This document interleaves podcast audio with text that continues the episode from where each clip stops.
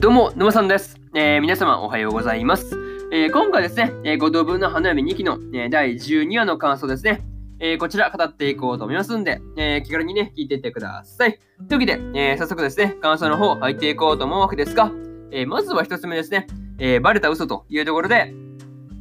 えついにね、ミクの変装が一かだというふうにね、まあ、風太郎に、え見破られてましたね。うん。いや、まあ、いつごのね、いつごのその変装ですね、えーこれをね、あの見破る見破れるようになってるっていうのを見てると、あの、まあ、風太郎の成長を感じられるいいシーンだったかなっていうふうに思ったりしたという感じですね。はい。いやー、そうですね、まあ、最初はね、あの、うまい具合に、あの、ミクに変装したですね、あの、一かに騙されてるっていう感じがあったんで、いや、これ、まあ、あの、なんていうの、その騙されてんじゃん、やばいじゃん、どうなんのみたいなね、うん、感じですごいハラハラしてしまったんですが、まあね、あの、風太郎が見破ったので、すごいホッとしたという感じがありました。はい。まあね、あの変装の正体を一かだっていうふうにね、見破った後にですね、えー風太郎がね、まあもう信じられないというふうに言ってたんですが、まあね、あの今までのね、ミクの変装もですね、あの一かだっていうふうにね、ことをまあ見破、同時に見破られればですね、あの、なかなか、うん、そうですね、まあそりゃ一かの言ってることなんか信じられないよな、みたいなね、うん、感じのことを思うわなっていうところですね。まあそれはなんか、うん同感というか、うん、そういうところをまあね、あの確かにそうよなっていうふうに納得したという感じですね。はい。えー、そうですね、まあそういうところはありますよね。なかなか、う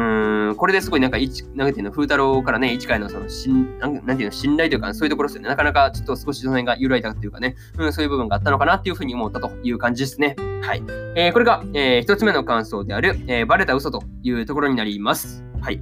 で、次が二つ目で、えー、ミクの、ミクの手助けというところで、えー、一花の配慮でですね、えーミクが風太郎と一緒にですね、えー選択したコースを回っていたわけですが、まあ結局ね、あのミクのサポートに回るためにですね、えー、2の2打つばですね、に、えー、いつきまでね、あの集合しちゃうというのがね、なかなか面白かったですね。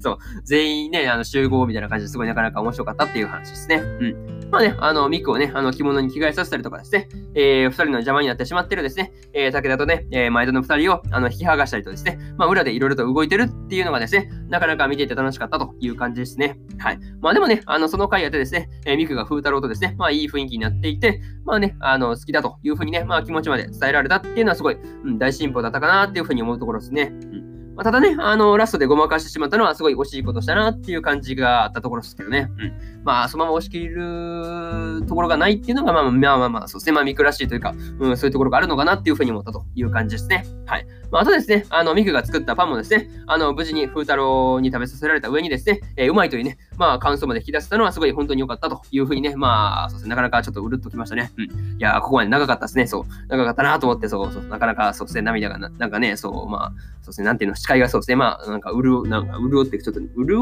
うかな、潤うか、潤う感じですよね。うん。なかなかうるっときたという話ですね。はい。まあ、これが、えー、二つ目の感想である、えー、ミクの手助けというところになります。はい。で、えー、三つ目ですね、えー、五つ子の仲直りというところで、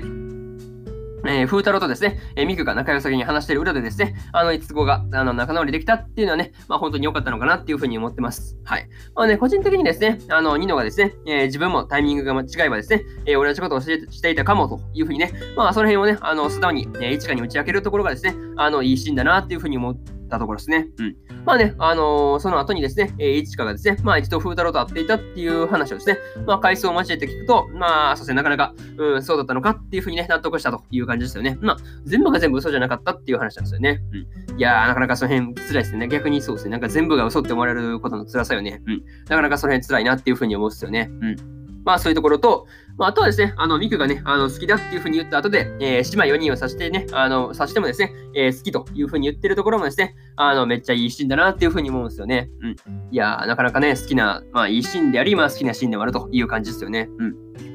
まあね、うーん、そうですね、まあ、そういうね、まあ、仲直りを経てですね、あの、最後に5つ子全員が寄りかかって寝ているっていうのを見てると、あの、今までのようにですね、あの、仲良し姉妹に戻れてですね、まあ、本当に良かったなっていうふうにね、心の底から思えたという感じでした。はい。まあね、えーこれが、え3つ目の感想である、え5つ子の仲直りというところですね。はい。で、えー、そして最後にというパートに入っていくんですが、えー今回ですね、えー、五等分の花嫁のね、え2期も、えー最終回だったわけですが、まあね、あの、いつ子が仲直りできたっていうのはね、本当に良かったのかなっていうふうに思ってます。はい。いや、良かったですね。うん。まあ、しかもね、あの、盗撮さんが前田だったっていうふうなところもね、明らかになってたんですけど、まあね、あのまあね、バレてね、大事になるみたいなね、そういうことはなかったんで、その辺も、えー含めて良かったのかなっていうふうに思いますね。はい。まあね、にしてもその最後の感じを見てると、あの、花嫁はいつきっぽい感じなのかなっていうふうに思うんですよね。うん。まあわかんないですけど、まあまあ、まだまだね、まあ確証が、まあ少しかないんで、まあ怪しいですけどね。はい。まあそうですね、なんか、うん、可能性としてはいつきが高いのかなっていうふうにね、えー、思ってますという感じですね。はい。まあね、うん、続きがどうなるのか気になりすぎるみたいなね、うん、ことを思っていたら、あの、続編制作決定の PV が出ていて、すごい歓喜したと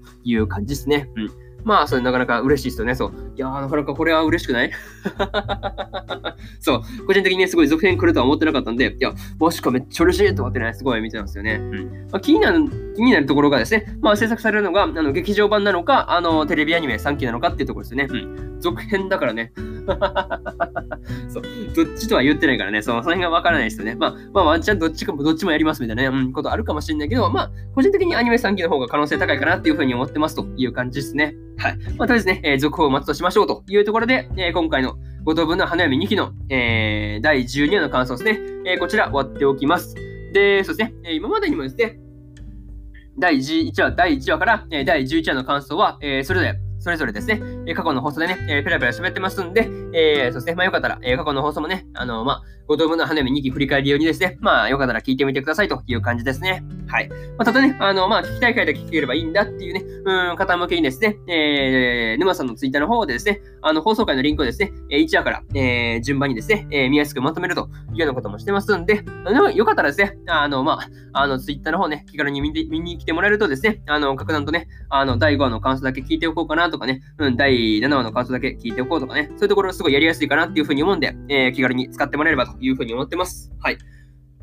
で、Twitter のリンクをですね、概要欄の方に貼っておいたんで、えー、そこから飛んできてもらえるといいかなっていうふうに思ってます。はい。っていうのと、えー、今日はですね、他にも、えー、ドクター、他にも3本更新しておりまして、えー、ドクターストーン2期の11話の、第11話の感想と、えー、天地創造デザイン部の、えー、12話の感想とですね、えー、例えば、ラスダンジョン前の村の少年が序盤の街で暮らすような物語の第12話の感想ですね。えー、この3本ですね、えー、更新してますんで、えー、すでにね、すでにですね、え、アニメのね、本編見たよーって方いらっしゃったらですね、え、こちらの感想、絶対楽しめると思いますんで、よかったら、よかったら聞いてみてくださいという感じですね。はい。っていうのと、え、明日はですね、え、明日もね、4本更新するんですが、